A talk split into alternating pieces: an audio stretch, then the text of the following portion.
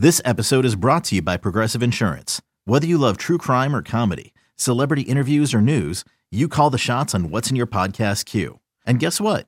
Now you can call them on your auto insurance too with the Name Your Price tool from Progressive. It works just the way it sounds. You tell Progressive how much you want to pay for car insurance, and they'll show you coverage options that fit your budget. Get your quote today at progressive.com to join the over 28 million drivers who trust Progressive. Progressive Casualty Insurance Company and Affiliates. Price and coverage match limited by state law. You could spend the weekend doing the same old whatever, or you could conquer the weekend in the all-new Hyundai Santa Fe. Visit HyundaiUSA.com for more details. Hyundai, there's joy in every journey.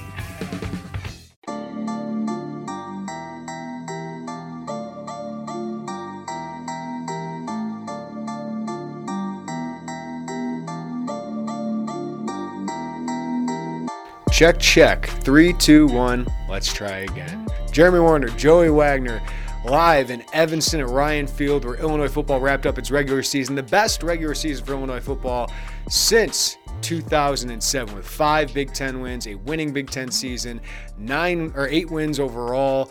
Uh, of course, Illinois with a 41 3 route. Sydney Brown with two defensive touchdowns. Devon Witherspoon, two interceptions. Reggie Love, a career day with 85 rushing yards. We'll get into all of that. But, Joey, it's part bittersweet because you end the season with a trophy. You've crushed Northwestern and Pat Fitzgerald the last two years. Two programs have really gone separate ways since Bret Bielema was hired. 88 to 17 advantage for Illinois the last two years. Yet Purdue at home or on the road at Indiana defeats Purdue or Purdue beats Indiana, excuse me, and wins the Big Ten West championship. What Illinois thought coming into this month it would accomplish. So there's a bittersweet end of the season, but you do end it with a little bit of an uptick, beating your rival, crushing your rival, and, and solidifying yourself to playing in the, one of the Big Ten's best bowls. Yeah, it, it's one of those. We've talked about it all season. If the beginning of the year we would have said, "Hey, this team's going to go eight and four, people would have said we're wrong, and we probably would have felt maybe a little bit of that, and they would have taken it. But as, as we've talked about, the that month of October changed a lot with this season. But I don't think it changed. I mean, this disappointment. Like you lost four one-score games that kept you out of Indianapolis and probably kept you out of a New Year's Bowl, and, and now you've still got to come to terms with the fact this team was eight and four. This team probably I don't know if overachieved is the right word as we see this team, but they took a big step forward. I was glad Bret Bielema today admitted I say admitted, but but said, hey, we needed to make a bowl game in my second year to keep taking a step forward. And this was a step forward for the program, and it was a really big one. You, you, I think you've got a lot of good pitches on the recruiting trail, but yeah, the, the other part of it is it's hard not to look and say Indiana, Purdue, Michigan State, Michigan. One of those goes Illinois' way, and they're planning to go to Indianapolis too, and absolutely are, right? So you, you see the things, but it, it's it is. It's bittersweet. I don't really know which way to land on it. Yeah, you start thinking, man, ranking the win, the losses of how painful oh, uh, they were in retrospect, and I still think you know Indiana's an early season game. Some of those get a little crazy. Uh, Michigan State with the way you beat yourself, uh, I, I thought was really a disappointing one. Michigan, the way that you did what you had to do for the most part, and some of the stuff out of your control. Uh, Purdue because it meant so much. It meant more than all of them. Um, so you could you could have that debate, but certainly this season will be remembered a little bit about what if. What if they had done this and got to the Big Ten West championship and got a rematch with Michigan because Illinois gave Michigan a way better fight than Ohio State did. Think of that. Uh, and think about what that means for the program. Uh, but as you said, Joey, these are all one score losses right? This is where Illinois is, where they are going to compete in every game that they play, and really um, during the Bret Bielema era, except for Wisconsin and Virginia, right? Uh, and have a chance to win. It's going to depend on whether you play a clean game, whether you're getting the right call from the referee, uh, or whether you're healthy. Health really impacted them, I, I think, especially at cornerback late here in the season. But still, as you look at it as a whole, is a huge step forward for the program.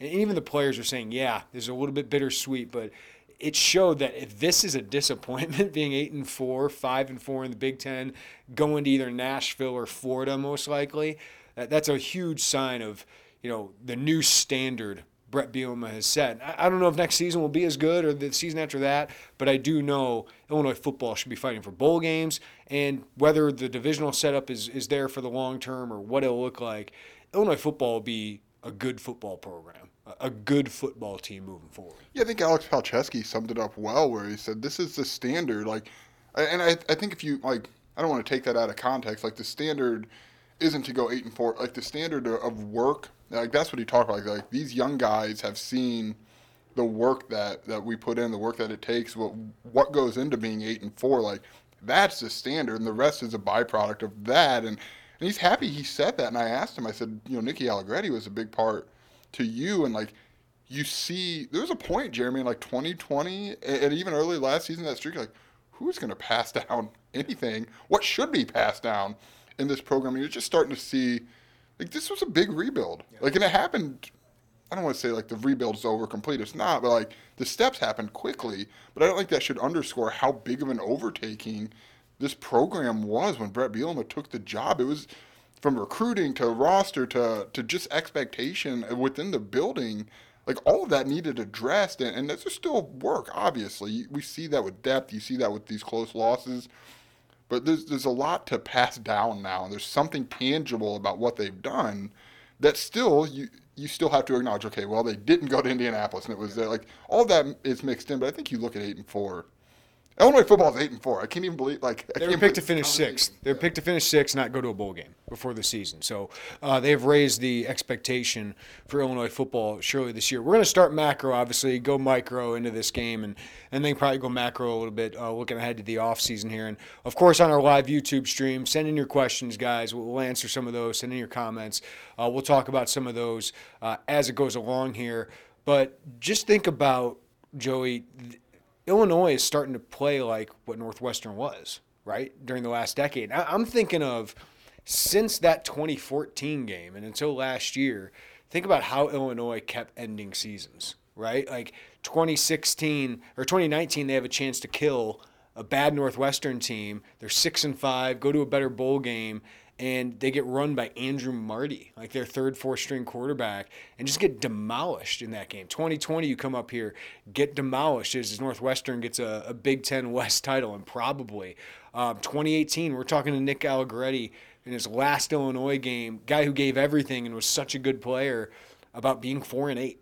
And, and think of the second seasons Illinois has had under coaches here recently. Lovie Smith was two and ten.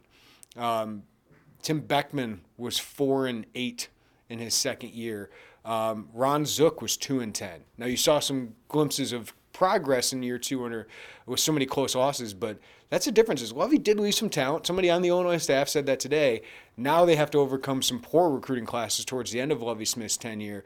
But this staff got the most out of him, and that's so important to have a good first couple years of progress, Joey, is to sell it in recruiting, and that's what they're going to do over the next month. We'll get into that, but that's why it's so important to have a good start to the Bret Bielema era. And I don't know if anybody thought after two years Bret Bielema would have a winning record at Illinois and a 500 record in the Big Ten. That's where he's at right now at 13 and 11 and 10 and 10 in the Big Ten.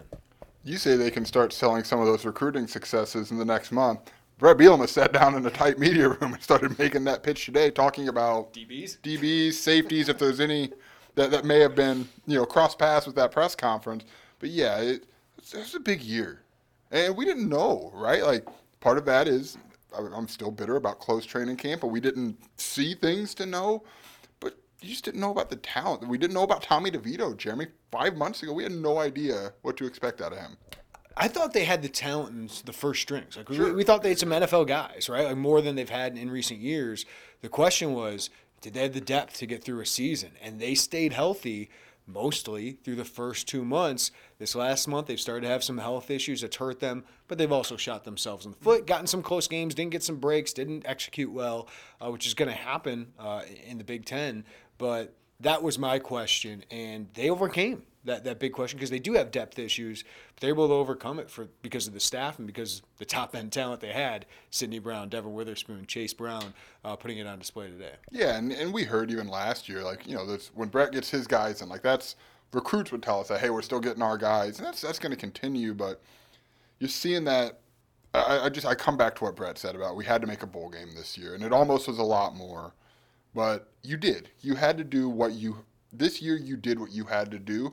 You missed a chance to really outkick your coverage, but you did exactly what you had to do. You have some positive things. There's guys on this roster. I know the secondary has been beaten up. Good for Tyler Strain the last couple games. Good for Xavier Scott the last couple games. Like you see those things. Matthew Bailey, dude can play football. Reggie Love. Reggie Love, Gabe, like you see those those things. That's not saying, hey, Illinois is going to be set the over under at eight and a half next year. That's outrageous. But you see on the roster that development, and then you see leaving the roster stats, figures, numbers that are going to play in the portal in terms of Tommy DeVito. If you want to go get a running back, if you want to get an offensive line, all defensive linemen, like it all plays in, and that's why I just this was what it needed to be for Illinois. And I understand people are disappointed, but man, Illinois football's eight and four, Jeremy. Yeah, no, it was, it was a really, really good season. So close to being great. So close to being one of the most special seasons in Illinois history. Um, but for Illinois recent history, this is one of the top three seasons of the last two decades. For a generation of Illinois fans, this was one of the best seasons. Now that's got to change, but I think Bielema has set that standard where, hey, these seasons shouldn't be special anymore. This should be a season that, yeah, good, not great, moving forward. When you need mealtime inspiration, it's worth shopping Kroger, where you'll find over 30,000 mouthwatering choices that excite your inner foodie. And no matter what tasty choice you make, you'll enjoy our everyday low prices, plus extra ways to save, like digital coupons worth over $600 each week. You can also save up to $1 off per gallon at the pump with fuel points. More savings and more inspiring flavors make shopping Kroger worth it every time. Kroger, fresh for everyone. Fuel restrictions apply. Now's the time to save 30% on wedding jewelry, only on BlueNile.com. Make sure your wedding ring is the one with your pick of diamond and lab grown diamond bands, all hand finished and graded for excellence. Or surprise her with something blue she'll love for life, like a stunning pair of sapphire earrings. Blue Nile's jewelry experts are available 24 7 to help, from fit questions to style advice. Right now, get up to 30% off at BlueNile.com. BlueNile.com. Let's talk a little bit about this game that happened, Joey. 41 to 3. Northwestern's bad. Northwestern's really bad. I mean, you got a walk on sophomore quarterback. Illinois dealt with this in 2017 when Jeff George uh, had to play quarterback and like Trenard Davis was their emergency quarterback. So, understandably, this is a bad year for Northwestern, but this is three out of the last four years. They've been bad. Cole Freedman had five turnovers, four of them, I believe, or three of them in Illinois territory. Northwestern was able to move the ball. It's kind of a bend but don't break thing uh, for Illinois' defense today. But what can we say about Sydney Brown putting on a show? Outscored uh, Northwestern himself with 12 points, a fumble recovered for a touchdown, interception for a touchdown, both in the second half. Devon Witherspoon, two picks uh, in the first half. Tyler Strain adds uh, an interception late. Sydney had two picks today. This is the defense I expected uh, against a, a bad Northwestern offense. They completely dominated. I know Northwestern was able to get some yards on the ground, things like that, but you knew they couldn't get in the end zone. Like this, this is a, an Illinois team that just sat back, knew Cole Freedman would make mistakes, and once Cole Freedman got into uh, Illinois territory, it was a, a, disaster for him. It was not good. I, and I got to say, I got a fun Sydney Brown story. First of all, I kind of feel bad. Like anytime he does something, we collectively as a media are like, so did you give Chase a hard time about that? Which they support each other, and he's never been like, "Yeah, I roasted him." He's always. Remember when Sydney Brown was an All Big Ten player before Chase Brown was even a Big Ten player? Well, that leads me into I was the one today who asked Sydney if he gave Chase a hard time about that. He said, "No." What I said was, if I get another pick, I'm running out of bounds at the 25, so you can get the rushing record and score a touchdown. I'm like, look at that, brothers, brothers supporting brothers there. But dude, this defense, I, I get the sense that, and I don't think I'm wrong in this this team was frustrated. They were frustrated about the calls at Michigan. They were frustrated that they let it all slip away. Bret Bielema admitted he was frustrated. And he said, I thought I was going to come back and see a pissed off football team come back from Florida after the passing of his father in law. They played like that. They played like they wanted to leave nothing to chance, nothing to even doubt. Like they wanted to crush this team. And we thought that was going to be the case after the Michigan loss. Like, oh man, this is this is ripe for a beatdown. And it was, and the defense is the one that led the way. There was good pressure up front, and then the back end, like it was the complementary defense that we'd seen in the month of October, and not so much in the month of November. But man, some dudes made some money today. Devon Witherspoon continues to make money. Sydney Brown made some money today. Bret Bielema actually said that. I was, I was a little surprised he said that. Uh, Johnny Newton continues to rake in uh, these opportunities. You're going to see like Illinois football is going to be pretty well represented in the 2023 NFL draft. Oh, there's five guys. Uh, there's five guys that are going to get drafted. And Devon Witherspoon, somebody told me from Illinois, he's going to make the most money uh, a guy's made out of this program in a long time. They think he's got a chance to be a first round pick. Most people, and most experts have him as a second round pick, potentially third. He's going to go in the first two days. Um, I got to fill out my all Big Ten ballot Devon Witherspoon might be my Big Ten Defensive Player of the Year. Jack Campbell, Iowa, deserving. I think Johnny Newton's deserving of consideration for it. Um, and, and, you got some other really good players. Nick Herbig at Wisconsin had a fantastic season. A lot of guys at Michigan were really good. Uh, I don't know if they stood out as much as, as Devon Witherspoon, Herbig, Jack Campbell, uh, but he's going to be in that conversation. He's an All American. He's an All Big Ten first team. Should be unanimous. I don't know if enough guys from other places watch him, but I hope coaches uh, vote him unanimously. Um, he is a special talent uh, and he is a special competitor. I, I, would say more than anything is he's got length, he's got speed. Uh, he's not the biggest guy, but he's just such a competitor. And kudos to Lovie Smith and Keynodo Hudson for finding him, bringing him into the program. But kudos to uh, Ryan Walters and Aaron Henry for developing that guy because he's having. I mean, we talk about Chase Brown's season. I think Devon Witherspoon was the best player on this team this year uh, with, with what he was able to do, the way he shut things down. And to have two interceptions today, I thought was great for him. But Sydney Brown has played his way into being a, no doubt, NFL draft pick. I think a day three guy. But Chase is going to get drafted. Johnny's probably going to go and get drafted. Uh, Quan Martin, I think, is certainly an NFL draft pick at this point. I got to look it up. I don't remember the last time Illinois had five NFL draft picks. It's been a long time, though. It's a lot. I, w- I want to focus in on Devon Witherspoon because I thought the interceptions today were really important. Um, in that, it sounds like elementary, but like really important in that Big Ten Defensive Player of the Year race because he doesn't have a lot of those like if you're voting, yeah, if you're voting and you're scrolling down and you see, I think he has three picks this season, maybe four. That doesn't exactly like hit you in the head. As he, but if you've watched him, if you've seen, if you look into the PFF coverage numbers, it's ridiculous. He he has shut down a whole side of the field, and like that's what matters. But that, that's why I thought the interceptions were big because yeah. now. Like four would get a little more attention. Maybe you dive into some numbers there if you see four if you're a voter. But man, like, yeah, he, he could be he could be a first round pick. And, and if they have five draft picks, Whew. Bret Bielema is going to walk in, and, and that, those coaching staffs can walk into any high school with an arsenal full of, hey, look at look at what we did. And look, we have to acknowledge those were not his guys, right? right? But they were in part their draft stock has been elevated because of the development of what's happening in the Smith Center, and that you can surely sell. And they've been recruiting DBs well already. So to have three guys likely to get drafted uh, after Tony Adams and Kirby Joseph under a season with these guys, Kirby wasn't a factor in the Lovie Smith era. Um, so yeah, kudos to Lovie for recruiting some talent, man. He left some talent, uh, but Bret Bielema getting the most out of them. Uh, Lovie just didn't leave enough depth of talent, and that's where Bret Bielema and his staff got to hit the road now uh, and, and, get more transfers, JUCOs to kind of fill the gaps and develop the players during bowl season. I just want to make one more Devon Witherspoon point because the numbers like they're, they're insane the, coming into this game, so we, we got to see what happened. They didn't complete a lot of passes, and surely not on Devon Witherspoon. Coming into this game, Devon Witherspoon allowed 20, according to Pro Football Focus, 21 receptions on 61 targets for 200 yards. That's 34% of passes completed against him for an average of 9.5 yards per reception. That's unreal. And they continue. I we said it after the Purdue game, I think it was. Like, why would anyone throw at him anymore? I still don't have an answer for that. Yeah. But he's not exactly like that. Is that's absolutely an insane amount of of just no yards and very few receptions. Yeah. Good for him, man. He made he made money, and we do, yeah, absolutely. Lovie Smith, Keynodo Hudson, finding him, getting him. That's big. I know you're looking up the draft picks. I did. Uh, I found it. 2003 was the last time they've had five draft picks in a single year. So it'd be 20 years on the dot. That was Eugene Wilson, Brandon Lloyd, David Diehl, Tony Pashos, Walter Young.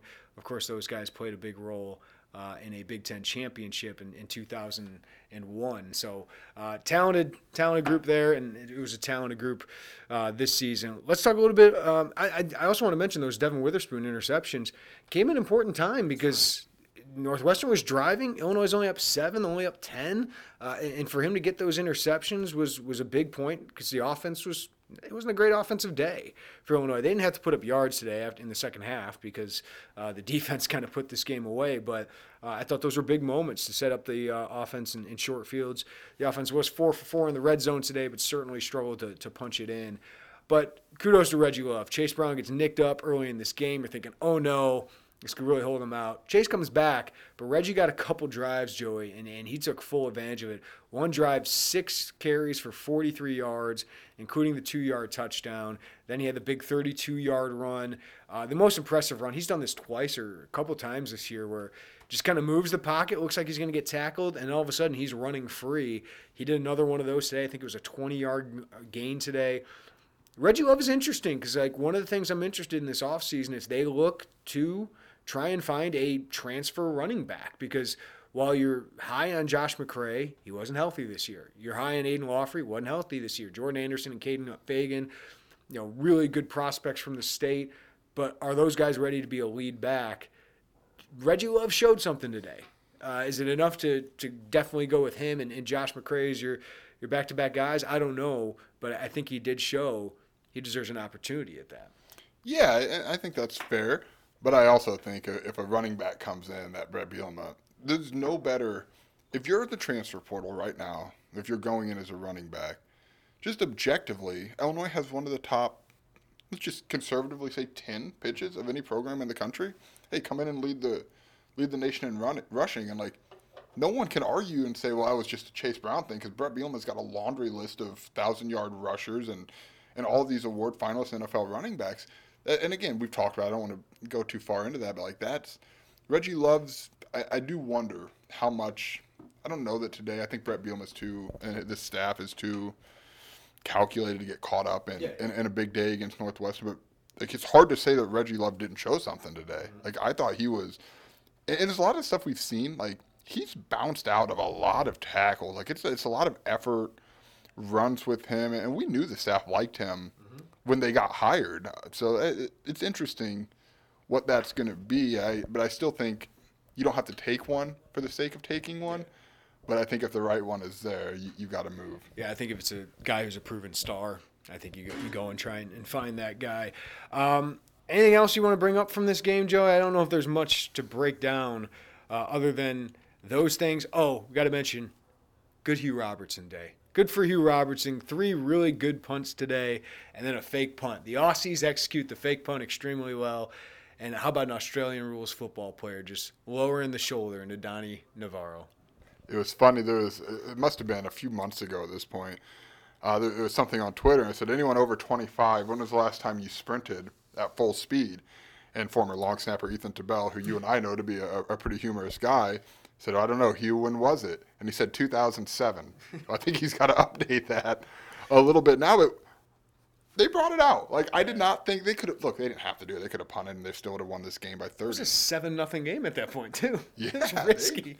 Did not care. Yeah, good Hugh Robertson day. Illinois, good specialist day.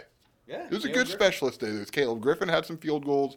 There were none of those furiously maddening punts that get waved off and, and bounce 20 yards backwards and lose field position. This was a good specialist day yeah. from a team that just hasn't had a lot of good specialist days. Yeah, I want to mention this um, because I've always found him to be really genuine dude. Um, but Bret Bielema told some emotional stories uh, about what these last couple weeks have been like for him. Obviously, going through so much, losing his mo- uh, mother and then losing his father-in-law this week, was taken away from the team for a couple days. Uh, Ryan Walters took over a lot of the head coaching duties today, but he said, when my mother died and my father in law died, the first Big Ten coach to reach out to me was Pat Fitzgerald. Um, so I, I, know a lot of fans don't like him because you're competing against him, and he's kind of owned you until the last couple years. Uh, but I found him to be a genuine guy, and, and to do that um, was really, I, I, thought, said a lot about Pat Fitzgerald. But uh, condolences to the Bielema family. This has been such a, a rough couple weeks. And he said, I, I, didn't know if I was going to be able to coach today. given that he coached last week, I thought he would coach today. But gosh, uh, what he's been going through, you know, today had to be a little bit of a respite uh, for him just to coach football, given all the the grief he's going through, and it's continual grieving process, and it's always continuing. But um, man, tough couple weeks for him, and and kudos, you know, the players I know were mentioning to give him the hat today after the last couple emotional weeks with an emotional Michigan loss in the mix of it. Um, just a rough couple weeks, so condolences to that family. Yeah, I thought Bret shared a really touching story. Um, so to, to, catch people up, he got back from his mother's visit to funeral. Uh, his funeral was on Monday. He got back late Monday night. He had a Tuesday practice that was spirited. It sounds like um, he really got after the guys in that Tuesday practice. Wednesday, he finds out his father-in-law passed. He gets on a fl- plane and heads to Florida. To I mean, there's stuff you got to tend to be with family. He said they went into his father-in-law's office, and on a yellow, Bret's a big yellow legal pad guy, and it said, you know, on one of the handwritten notes, 3:30 p.m. Big Ten Network, watch Bret, and that, that really got. That was a touching story, and he said that kind of is a lot of motivation for me to come out and coach this football game. And, and the other part of this, and outside of the, the grief, is I, I know Bret think we know him well enough. I don't think he wants this about him, and, and he understands there's going to be questions. He's really good. He's obviously grieving, and I don't think it's on the forefront of his mind, but he's really proud of what this program has done and what these guys have done. So I think that was I don't know how much of a factor that I, I just can't imagine he wanted that. And even earlier this week, he had said, you know, as answering questions, he was professional about it. Earlier this week, he had said, you know, can we talk about something else, please? And that was an emotional one for him, but man, what a what a hard ten days for that guy, and, his guys backed him up, and his coaches yeah. backed him up. He, he said he gave Ryan Walters a lot of those head coaching type of duties.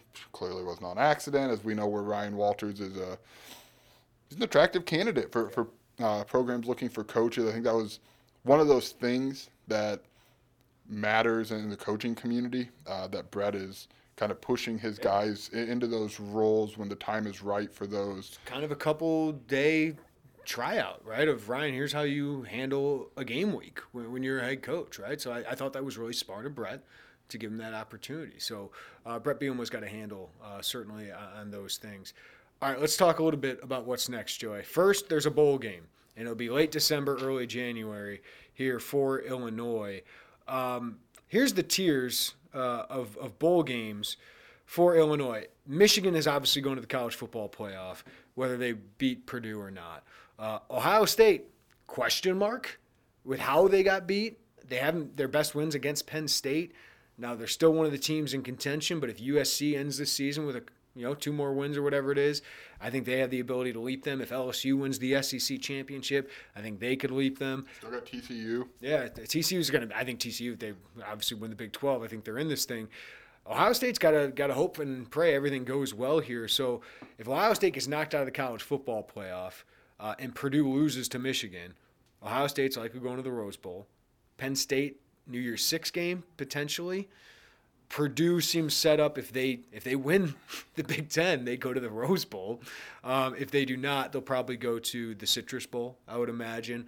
Uh, so the ReliaQuest Bowl potentially for Illinois, uh, which is in Tampa.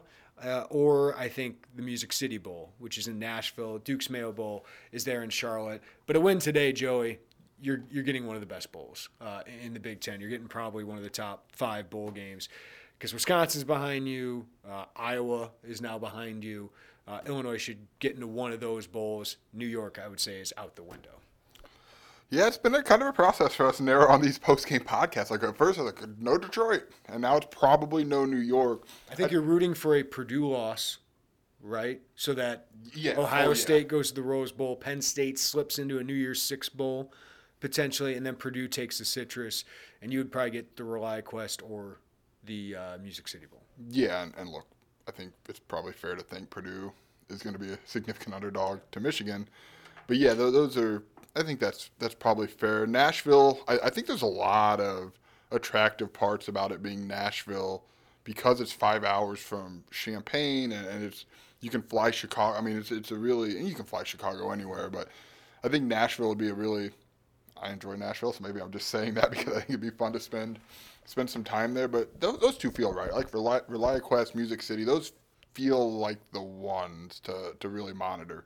Exclusively on Paramount Plus. Cindy, Cindy, Cindy, Cindy, Cindy, Cyndi Lauper. Catch the new documentary critics are calling a revelation. She's gonna fight the fight. As Cyndi Lauper reveals in her own words the inspiration behind her biggest hits. If you're doing what you love, magic. See what shaped music's most authentic superstar. When you're that different, you view other people as having a problem. Catch Cyndi Lauper, Let the Canary Sing. New documentary now streaming exclusively on Paramount Plus. Go to ParamountPlus.com to try it for free. Terms apply. Yeah. All right, and now we got an off season, Joey, and the next couple months are going to be intense uh, for Illinois, especially the next month. Of course, you have early signing period, December 21st through the 23rd. Yes, Jyaire Hill will make a decision in the next couple weeks. Uh, Malik Elzy is going to sign with the team, announce it in January. So those are the four-star prospects you're certainly looking at. Colin Dixon got an up close look at Northwestern after an offer today. He was visiting today, a wide receiver out of Ohio who's very good. Previously um, committed to Wisconsin. Yeah, previously committed to Wisconsin. You're still going after some of the Wisconsin commits on the defensive line. Jamal Howard, uh, Roderick Pierce. Uh, you're going for some flips on the defensive line.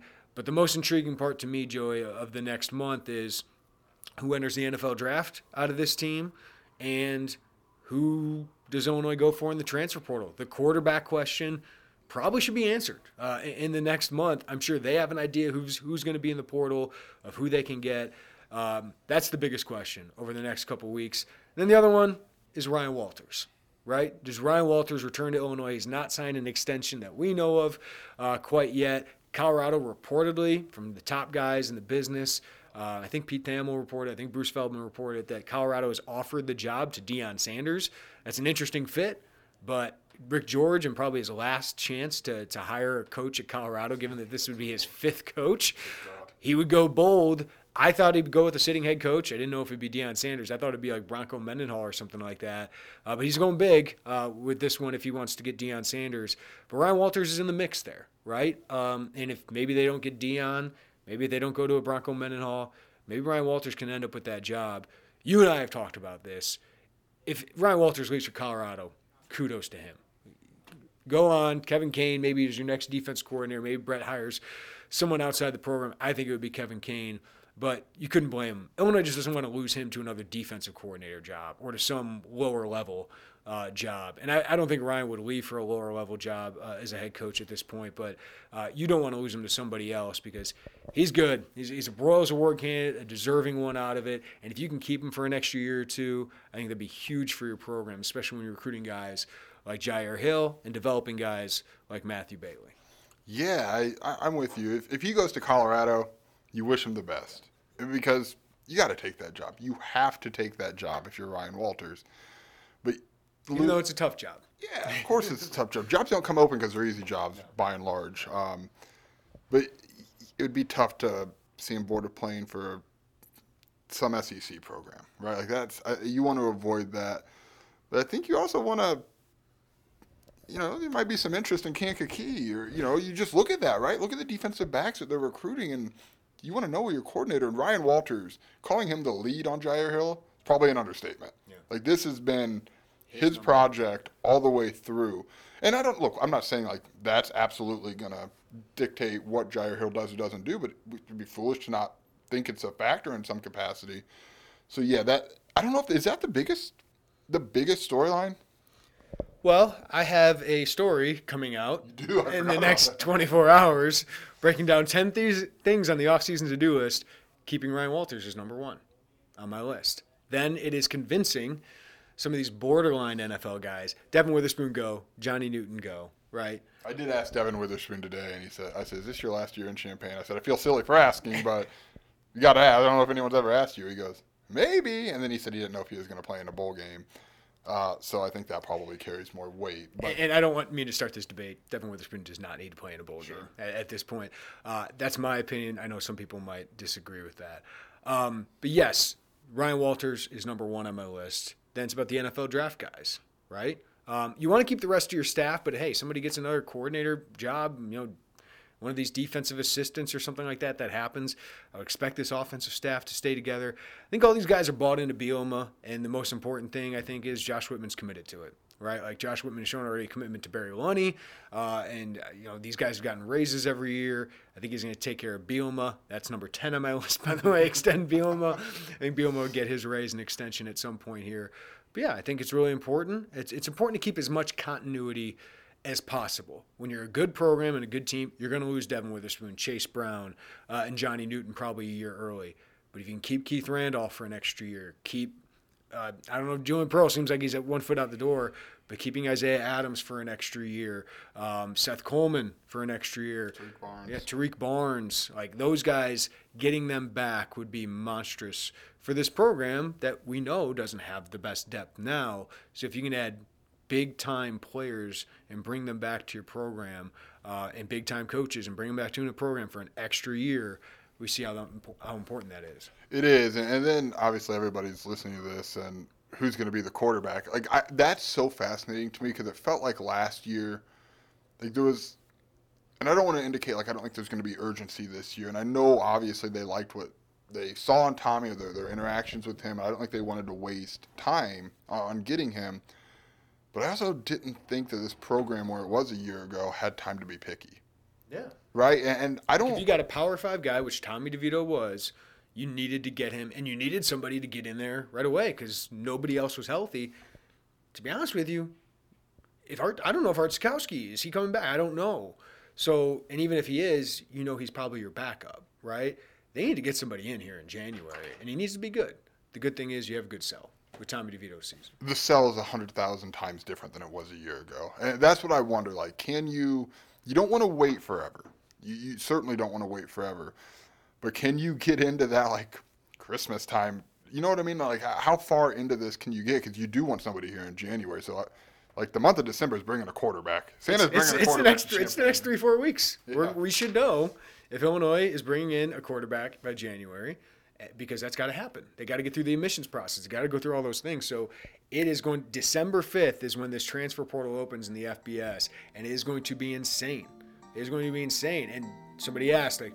Who do you think could transfer out? I don't know. You could have surprises here, right? And We just watched a surprise play for Northwestern. Uh, Donnie DeVar, I don't think anyone would have had him on the transfer out list. Yeah, so those things happen. Uh, you just hope it's not one of your best players. Like there will be players that transfer out of Illinois because they see the writing on the wall that playing time is not there. They want an opportunity in their not- last year or two. they're not guaranteed more years. That COVID year, like that's going to change things. There, there's roster churns. I didn't mean to cut you off. There, there's roster churns. That that's going to happen. It, how many surprises? I don't know. Deuce Spann was a surprise to me too, right? So, yeah, I don't know. I, I I, I do feel I'm with you. I think the next three to four weeks are going to tell us about our quarterback. 'cause I don't think this staff has. I'm not reporting this, but I don't think the staff has any interest in waiting until August for a quarterback to show up. No, I- I, I I mean you can do that. It, it's been done. I mean, people coming in May, June, right? Uh, Brandon Peters came in May and June. Um, same thing with AJ Bush. Like it can happen. You get the best guy. You, you still got to get the best guy. But I do think it's so valuable. You're seeing it with Tommy DeVito and just his decision making in this offense. Besides his pick today, uh, which was the game was out of hand like his decision making, I think, was part of being in spring ball. You know, six extra months with Barry Lunney Jr. Um, being able to know this offense inside and out. I think that's really important. I don't know who that guy is. I know you guys want me to throw names out there. We'll find out who's in the portal uh, a week from Monday. Yeah, I don't. I mean, I, I think we'd be wasting more time than not trying to, to guess names or speculate names. It's not entirely fair on either front, right? It's not fair to speculate who's going to transfer out uh, of the program either. Yeah, so uh, transfer needs. Uh, I broke this down in a story early in the year or earlier in the week. Quarterback is number one. I think offensive line and defensive line are two A and two B. Right? Like I, I think that is the most important thing is replenishing in the trenches, because Johnny Newton is likely gone. I would imagine now. He's got to make his decision. He's got to go through this process, get feedback. I haven't seen him on, on these prospect lists, but boy, he should be based on what we've seen. So maybe I'm assuming he's leaving and, and maybe he won't, but I know Illinois is preparing like they're going to have to get a defensive lineman transfer. You hope Keith Randolph comes back along with Seth Coleman and Gabe Jacas and T. Rod Edwards. I think has shown some flashes this year. I think your front could be really good if you had a one more uh, disruptor up front. Offensive line, Julian Pearl looks like he's one foot out the door. Alex Palczewski, Alex Pihlstrom, solid, Can we talk about serviceable center this year. Kendall Smith, solid, serviceable safety this year. Those guys stepping up was nice. So go with your side. Yeah, I just think like Alex Pihlstrom, it wasn't a perfect season, right? It wasn't an all Big Ten season. It wasn't any of that.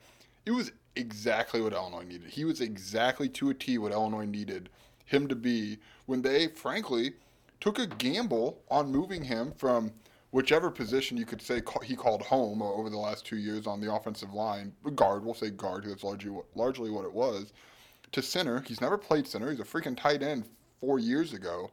And he gave you that perfect bridge that you needed to either transfer of your choice or maybe it's Josh Kreutz, maybe it's someone else on the roster who can slide in there. Uh, you know, maybe it's a Joey Okla. We don't know. But he gave you exactly what you needed at that spot. And you can say the exact same thing for Kendall Smith. You made the observation today, 100% right. Since Indiana, things don't go over Kendall Smith's head. Both in the pass and run game. Yeah, and, and that is that's huge. And now you look at who could be behind it. Is it Keontae uh, Curry? Is it you know what? Is it transfer? Is it Jyaire Hill? Like you had a bridge like that. This season was a lot of ways about progress, but a lot of ways about bridges and pitches. Mm-hmm. And they've got exactly what they needed. Tommy DeVito, great pitch. Uh, the defensive line, great pitch. Center, free safety, really even to a degree, cornerback too. Yeah. Good bridges, good pitches like that. That's the kind of an underlying thing here that matters.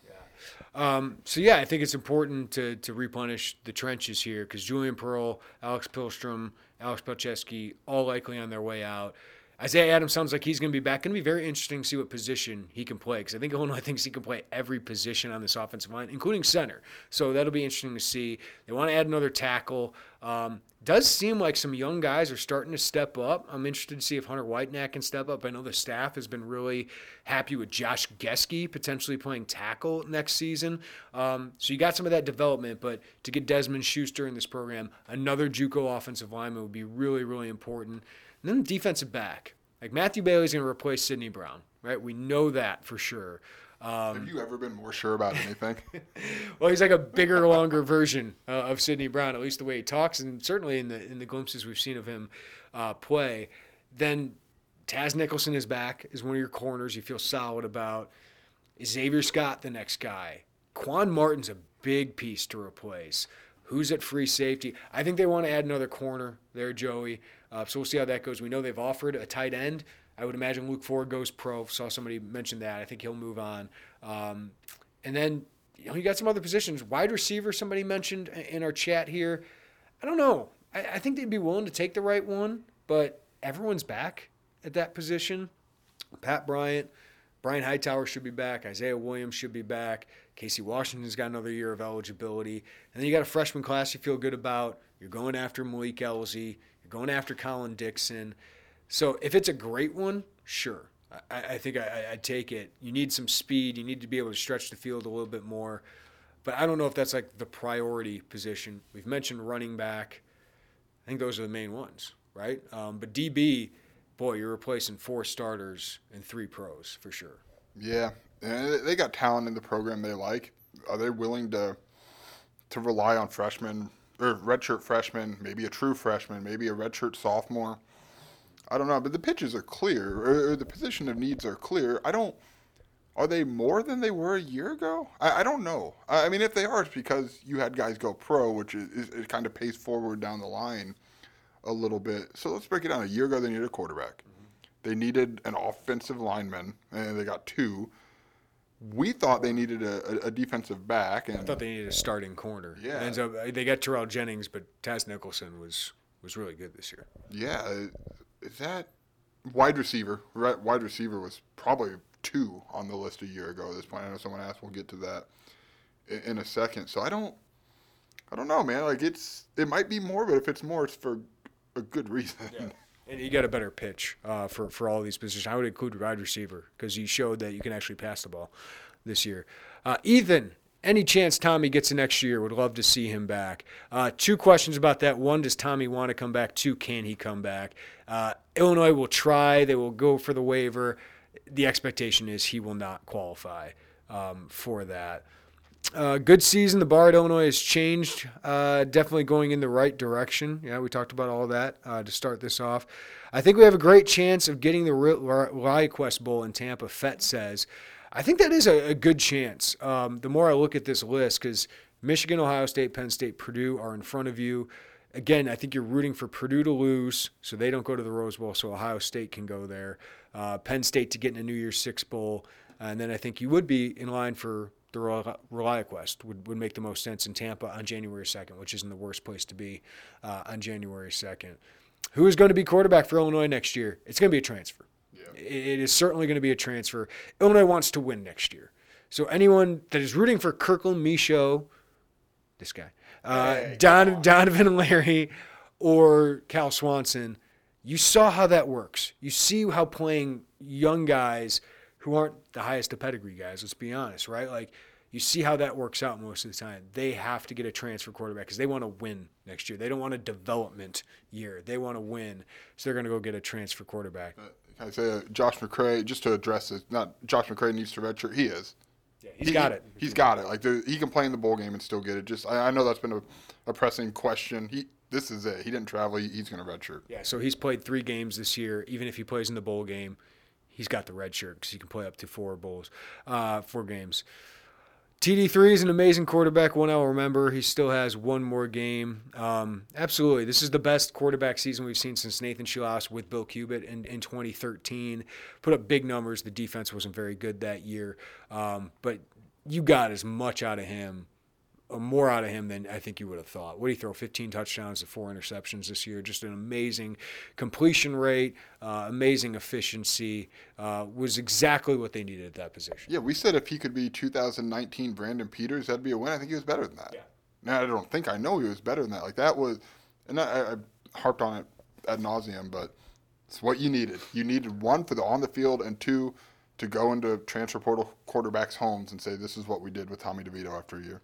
Fett said, "Does Lunney redo his first and goal playbook? I think he needs the second and short. Second and short has been the big issue. Running that um, sprint to, to, the sideline with, with, Chase Brown, the linebackers are just keying on him. And, and, then you saw later in the game, Joey." You have the rollout. You play action fake that play. That you, know, play. you play action fake that play. You roll out Tommy DeVito tight end wide open on the backside, Luke Ford first down. That's what I need to see. I, I, Barry, I don't mind him when he runs on first down inside the goal line. You're a running team. Your offensive line hasn't been very good uh, inside the five. It's hard in that area. It's a short field. There's not much room. But just getting, you know, play action with DeVito rolling out, having an option because they're not covering the tight ends. The linebackers are crashing on the run game as they should those things are open all season. So those are the things that I need to see. Like first down, run it, don't mind it. Get a yard, get two, get get a closer to the field. But getting Tommy DeVito on the run, because one, he can run, or there's going to be a wide open tight end or wide receiver there. And he, he can make plays. Like Tommy DeVito, I trust enough in those situations to make the right play. Yeah, I also think we have to acknowledge what what does the playbook look like when you don't have a Doak Walker semifinalist behind Tommy DeVito, right? Like, let's say he comes out and, and throws two out of three times in a four down sequence the question would fairly be, why don't you give it to Chase Brown, right? Like, and I, th- I think Barry Lunney's those play calls have left a lot to be desired. I'm not trying to say they haven't at times, but you you got Chase Brown, yeah. right? Like you got Chase Brown. You pride yourself on being an offensive team that can run the ball, a physical team. Like I get it. Now I think you can adjust adjust to that, but come on. Yeah. I mean, like the, the logic is makes some sense in some degree. Yeah, and for anyone that thinks Barry only runs on first down, I was charting it through the first half. It was evenly split. Like they came out of the game with three straight passes, right, and, and a couple on first down. Is Prince Green still on the team? Yes, he's still on the team. I don't think he he travel today. I'm not sure about that. Sean asked, when does Malik Elzy make a decision? Uh, he will sign, he says, with a team in December, but not announce until uh, January in the All American Bowl which is what happens when you get big time prospects. They like to announce at these bowl games uh, that they participate in, and if he's uh, wearing an Illinois hat, I don't think he'll complain about that. I do think Illinois is in a, in a good position for him right now. Yeah, maybe a lot, but it sure sure as heck beats if you follow recruiting, beating out a bunch of Group of Five yeah. programs. Sean also asked, when does Leary play quarterback for Illinois? A couple years, right? I mean, that's usually usually what happens. I mean, if an injury happens next year, I mean, Leary's certainly moving up the depth chart. He might be the backup. He's going to get really important reps of development during this bowl prep, which is going to start this week. The development guys, whether it's Michaux, Leary, uh, are going to get plenty of reps. He's going to be one of the top backups next year. So if there's an injury at quarterback to whoever transfer they get in here, certainly uh, he- he'll be in line there. So we'll get to see what happens. And, and quarterback depth has to improve. Right? We don't talk enough about that position, Joey, in needing depth. Uh, it's certainly a big step down the last couple from DeVito uh, to to Art Sitkowski this year, but DeVito stayed healthy through most of the year, thankfully, because we see uh, look what happens with Iowa. Even when Spencer Petras goes out of the game, Padilla wasn't much better, or Northwestern. Um, their quarterbacks weren't good anyway, but to have to play a sophomore walk on is basically your third option. Yikes. Yeah, quarterback depth is a real thing because I know Art Sitkowski was, was maybe frustrating at times for fans, but you might be in a situation like you're one play away from being in a situation next year where you say if Art Sitkowski elects to move on, and you say, "Oh man, you really miss Art Sitkowski." Backup quarterback is a hard job, and it's hard to have a good one. And I think Art Sitkowski was a fine backup quarterback for Illinois. You probably you, you probably don't win Iowa if you throw out I don't Ryan Johnson. It's not a knock on Ryan Johnson, but Art's just been in those fires.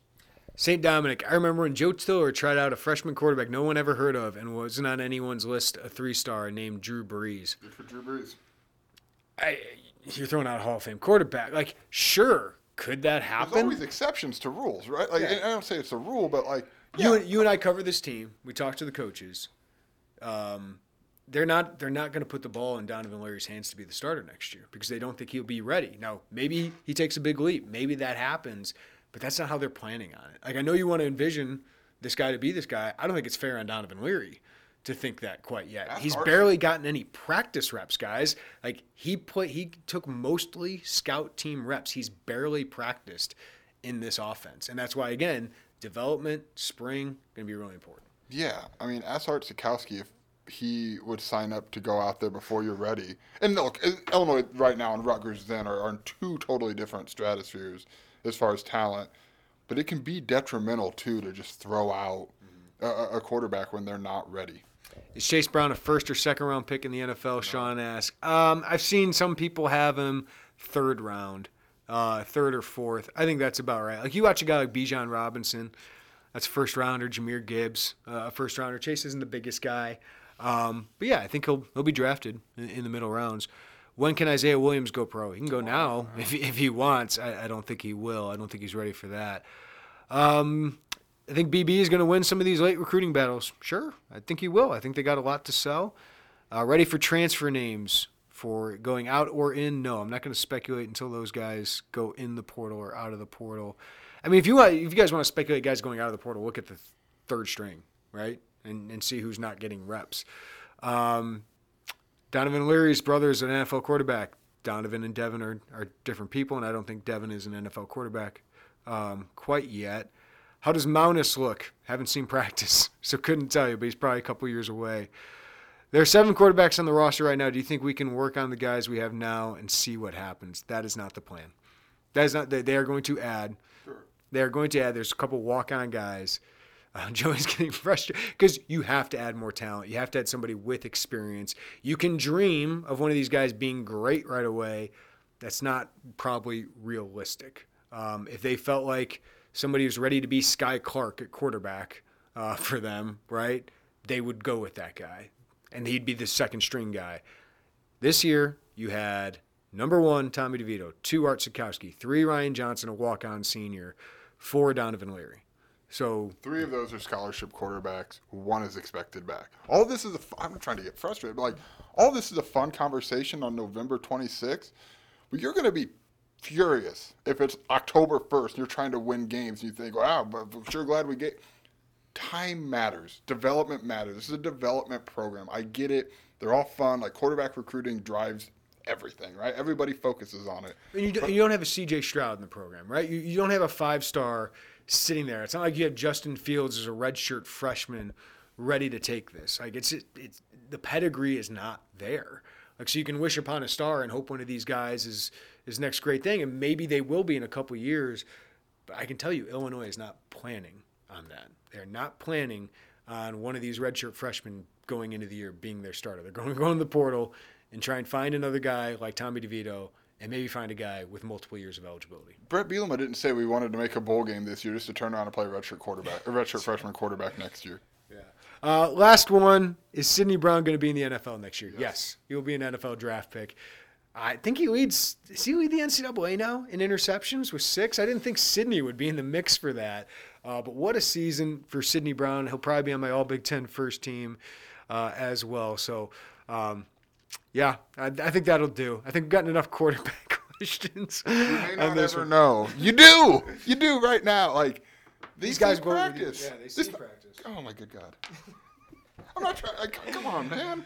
I, I get it. You want your quarterback that is in your program now to be great. Illinois needs to be better with quarterback recruiting, right? And that's why Barry Lunney was brought in to improve that. Tommy DeVito showed what they can be uh, with his system, with a quarterback.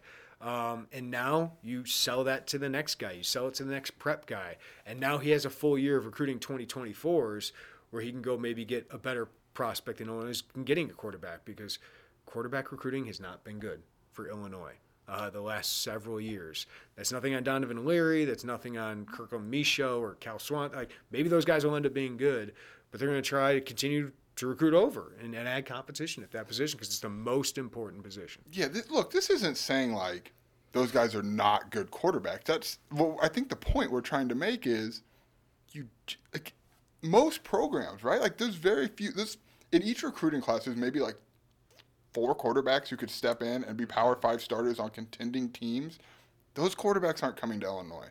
Development, Barry Lunney's pitch to, to Cal Swanson to Donovan Leary is about development, and there's just a reality. I was told when that. they got Cal Swanson, ask me in three years.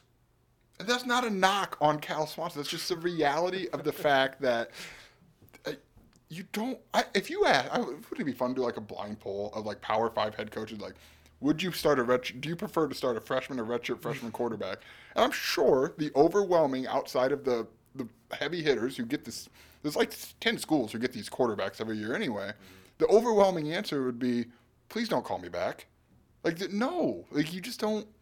You don't want to do that. It's it's really hard. There are anomalies. There are players who take these huge step forwards. Maybe Jeremy, maybe this won't age very well, and Donovan Leary. Or one, I just don't think that's a realistic expectation that you and I should set on November 26th, or that's frankly that we are hearing. Yeah. Uh, we're not trying to say those guys won't be good right. with time. What we're saying is Illinois is not counting on them to be the starter. And it's not year. fair to them to count on that. No. All right, that'll do it for us. Uh, we'll have plenty of off-season content coming at Illini Inquirer. It is going to be a very busy time, despite no game next week with Purdue against Michigan in the Big Ten championship game. Who'd have thunk it? Uh, but Illinois gearing up for a one of their best bowl games, obviously since the Rose Bowl, um, and and a nice, good, big step forward for Illinois football in 2022. Bret Bielema can coach. Bret Bielema is a really good CEO, um, and we've been around this program, we're close to this program, talked to people in this program. It is as organized as I've ever seen. Somebody said Lovie Smith isn't a bad coach. Like, well, I, think Lovie Smith has great eye for talent. Uh, you got to respect his you know, football IQ, but when it came to being a CEO of a college football program, it is night and day. From Bret Bielema and Lovie Smith, just his handprints are over every part of the program. Josh Whitman has flooded money with resources, hiring, getting a bigger recruiting staff, getting better, um, you know, assistant coaches. Bret Bielema's got great hirer so far of his assistant coaches. That's my biggest takeaway from year two here is Bret Bielema's a heck of a coach, uh, and is the best Illinois coach in, in probably three decades. Yeah, I agree with that. And if you if you need to know what without a game next weekend, Sunday you'll know where they're going in a bowl game. A week from tomorrow, you'll know what the bowl game destination is.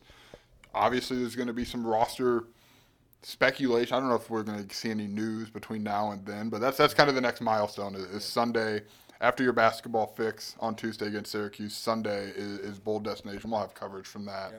Off, you know, out the window. We have a ton of it. Yeah, Sunday bowl game, Monday transfer portal opens.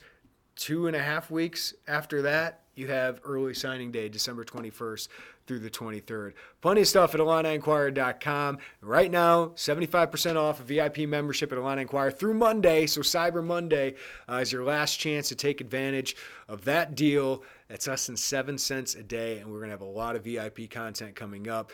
Uh, so appreciate you guys who have signed up, everyone who's pushing that out to their friends and family. We appreciate you guys uh, doing that and for supporting us to allow us to, to cover this program the way we think it should be covered for such a fantastic fan base Go ahead. Yeah, can we just say these have been fun? Yeah, like they- I, I know tonight's been not a lot of sleep this week, and, but these have been a lot of fun. Like it, it helps us work through a lot of thoughts, and hearing and interacting with you guys uh, has been a lot of fun. Uh, stray commenters like our friend Trevor is are, are not always appreciated. I appreciate being I- I- labeled worth seven cents a day. That's, that's, Thank you, that's Trevor. pretty fun. That's you're too kind, Trevor.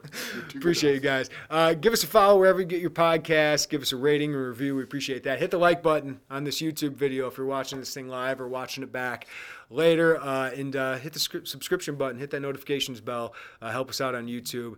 It's been fun doing this all year, and we'll continue to do it uh, for basketball outside of the Lindenwood game. I wanted to get home and get some sleep. And Sky Clark was good. That was my takeaway. Sky Clark, RJ Melendez, you you caught up on the Miss Lindenwood podcast now. There you go. That, that's all I had to say about that. Everybody have a great night. Take care of each other. We'll talk to you next time right here on the Illini Inquirer podcast. Bye, everybody.